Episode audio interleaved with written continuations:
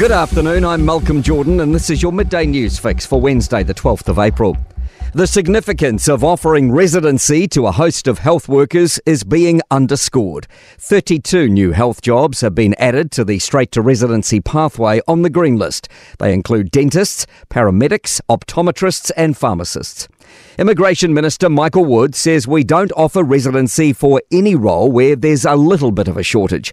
He says we tend to reserve it for when there's the most pressure and highest need. We've done that work with the health sector, and I'm really pleased we've been able to get this outcome, which will help get us ready for winter and help us with some of those challenges.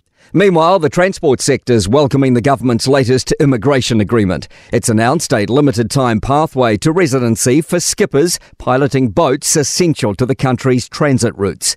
Interislander Executive General Manager Walter Rushbrook says it's a relief. The maritime sector is an international affair, and so with the borders being closed and, and tighter immigration restrictions, this now opens it up to, to make sure we get all the skills and expertise required.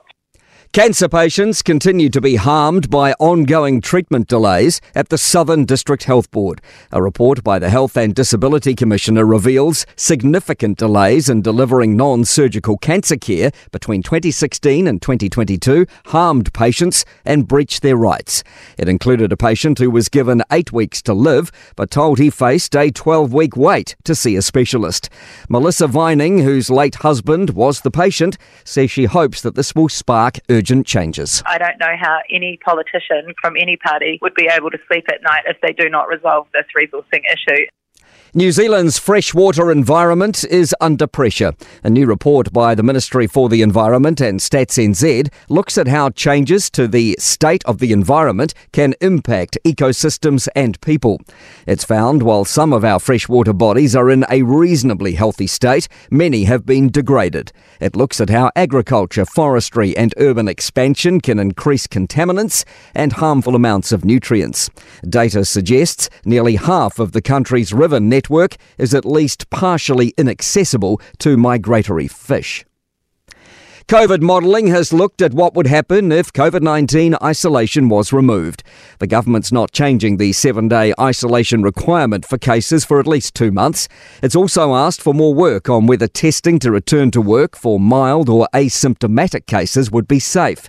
COVID 19 modelling Aotearoa co lead, Dr. Dion O'Neale, says they estimate there'd be a sharp rise in infections, hospitalisations, and deaths in the first two months after isolation was removed. Maybe six months or so later on, you've returned to a level that's got that sort of background transmission rate again being only a little bit higher than what it would have been otherwise.